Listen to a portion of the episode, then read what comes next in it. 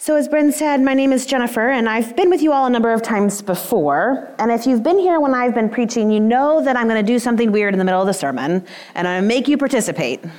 And you can have all the feelings you want to about that, but you have to participate, okay? okay. Thank you. I like the enthusiastic response. So, if you, when you came in, hopefully you got a piece of paper and a marker or two. If not, don't panic. I'll make sure you get it when it's time, okay?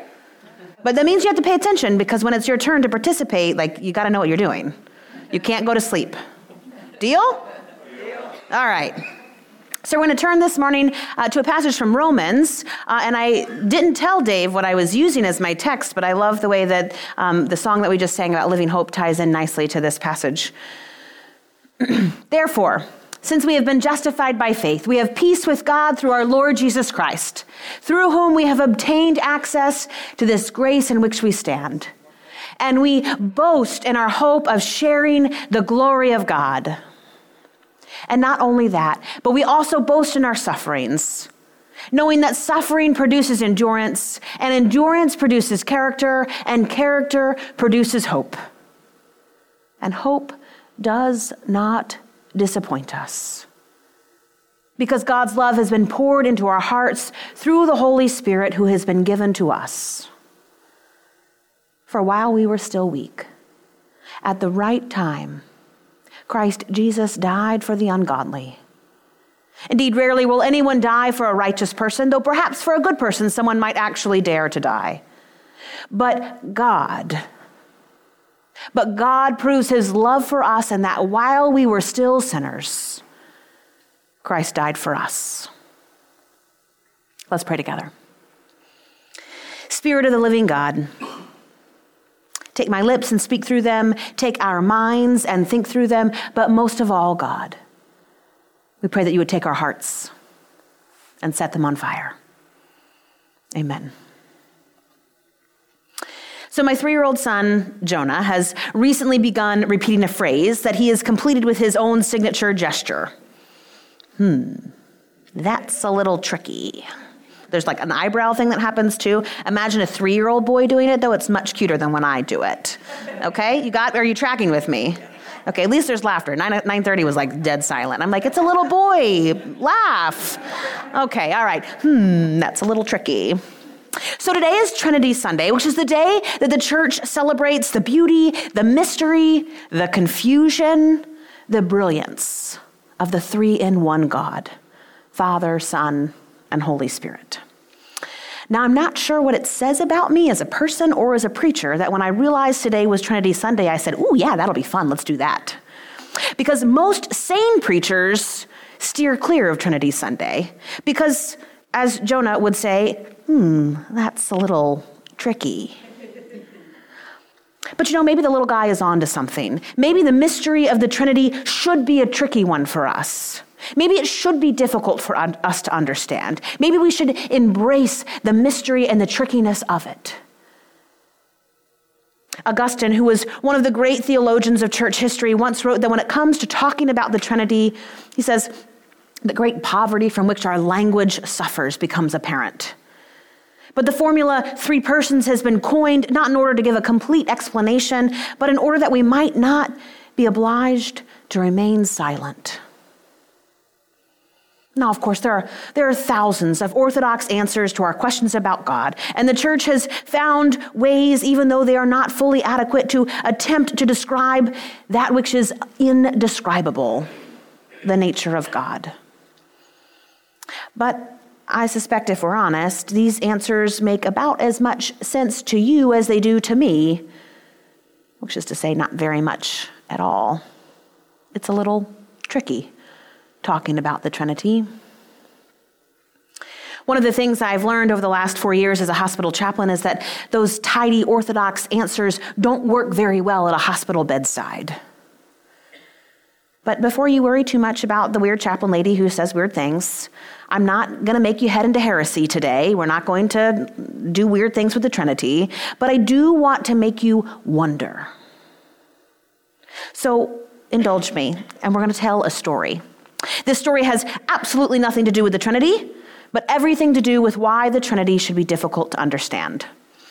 This story comes from the beginning of a, a little book called Hunting the Divine Fox, written by priest and author Robert Capon. And here's how he tells it This is the story of a lovely oyster living at the bottom of the sea.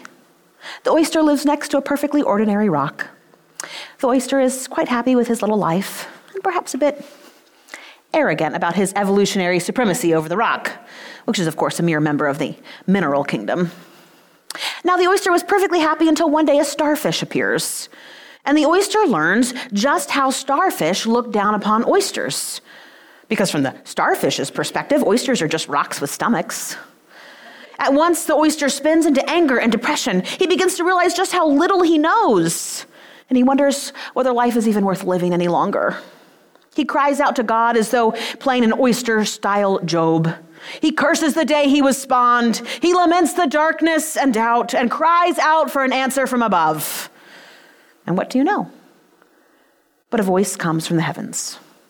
All right, all right, but let's make it short. It's Friday afternoon after all. It's all true, declares the heavenly voice.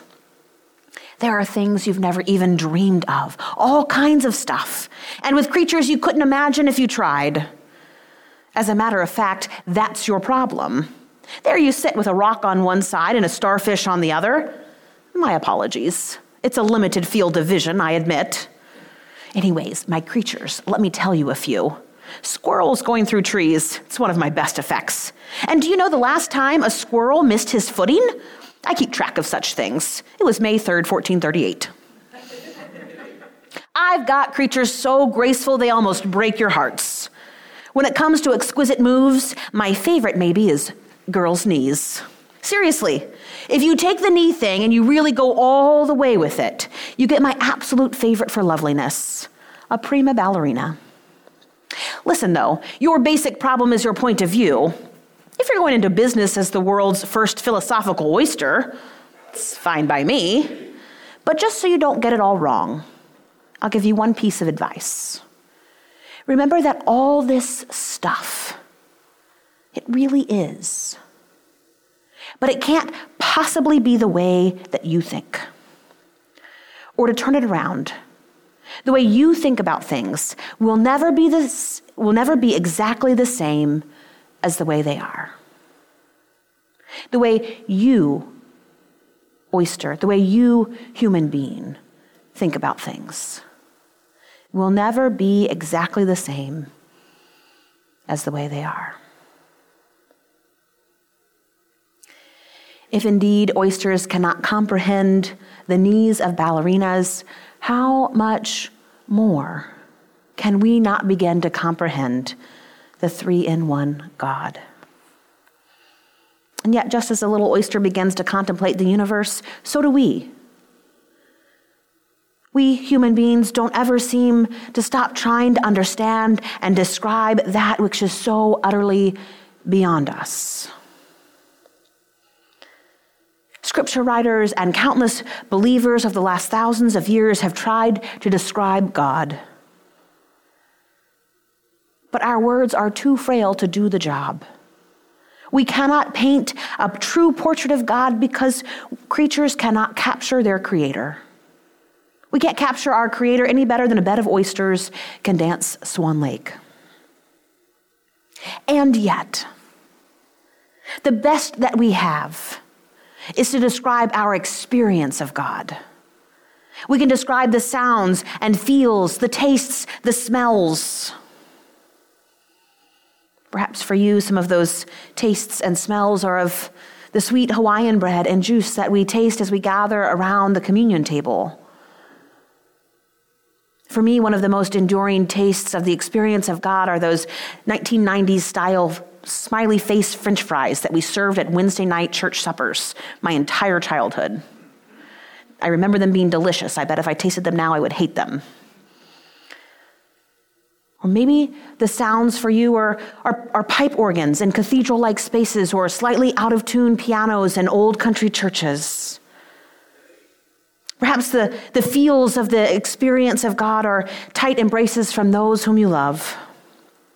Or perhaps the sights and tastes and smells of the experience of God come from places outside of the church walls, from sunshine and the smell of grass, or the tastes of your grandmother's kitchen, And for some of us, the experiences of God that formed us were made in faraway places or even war torn places. And this is the best that any of us have ever been able to do to simply confess those experiences of God, to confess what it's like when we're in the presence of God. And so, you know what I'm going to make you do now, right? I'm going to make you do that work. In a minute, I'll make sure that you all have paper and markers, but I want you to spend a few minutes. Maybe you need to draw a picture, maybe you need to make a list. Maybe you need to write a poem. I got caught as I was, I, I did the assignment myself. I'm not going to make you do anything I didn't do. But I got caught trying to find just the right words, right? And so I decided to write a haiku, which is a poem. It's five, it's three, three lines, five syllables, seven syllables, five syllables. It doesn't have to be a complete sentence. Christopher's going to put it up on the screen for me. I'm not after perfect words. I'm after what does it feel like to be in the presence of God? What is it like to experience God? What are the sights and smells and tastes and feels that help you connect to this divine being who is so far beyond our imaginings? So for me, this is the best I can do today. Expansive water, mediocre church dinners, and bread and juice held out. So you're to spend the next few minutes thinking about what it is for you those sights and smells and tastes and feels that connect you into the presence of the holy, mysterious, divine God.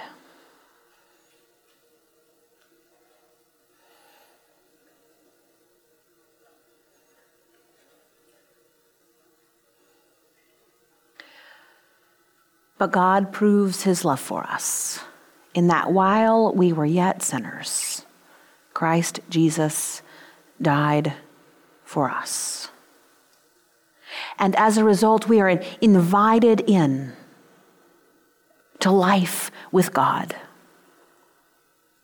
The triune God who is so much more than we can possibly begin to comprehend or describe. And yet we have the legacy of Scripture, the legacy of the church, the legacy of hymns and songs that give us some form of language to begin to capture the mystery, the beauty, the trickiness of entering into this triune life. We are invited to remember that just as oysters cannot begin to appreciate or describe the movement of prima ballerinas, neither can we fully explain or even fully rejoice in the complexity and the mystery of the Trinity. And yet we do not remain silent. This life of following Jesus is a life characterized by the realization that our identity is rooted in God. It is rooted in experiencing personally, intimately, uniquely, repeatedly the three in one God who by grace allows us into relationship. When we leave this morning, we're going to sing the words from an old hymn called Holy, Holy, Holy. The hymn takes the words of Isaiah 6 and reworks them a little bit and sets them to this music that begins to capture one more person's experience of entering into the presence of the divine. As we sing those words of God's majesty, as we sing those words of the God who creates and sustains and redeems, may the words remind you that however you might experience God, God has come and dwelt among us as Jesus Christ and died on the cross for the sake of our sins and has sent the Holy Spirit to continue moving in our midst to reveal more and more the majesty and mystery of God. A mystery that we cannot and should not try to tie up neatly, but rather allow to unfold in messy, miraculous ways because we confess that it's a little bit tricky for us to understand. And although the Trinity is a mystery, we can trust in the ways that God has already and continues to reveal the very nature of God's self. And for that, we give thanks. And in that reminder, we come to gather around the table. The table where we tell again the story of the gospel, where we tell the story of a God who took dirt and breathed into it the breath of life, that we might be formed in God's own image, formed to love and to be loved. We tell the story of a God who, even when our love failed, God's love remained steadfast. And through the life and death and resurrection of Jesus Christ, God made a way for us to be redeemed, to be set free, to live in the mystery and the majesty of life with God. Let's pray together. Holy and gracious God, pour out your Holy Spirit on us gathered here and on these gifts of bread and cup. Make them be for us the body and blood of Jesus, that we might be for the world the body of Jesus, broken and poured out. And by your Holy Spirit, make us one with each other, one in ministry to all the world. And we pray, God, that as we wait for that second coming, that we might long for that final victory around the table with Jesus. We pray these things in the name of the triune God, Father, Son, and Holy Spirit. Amen.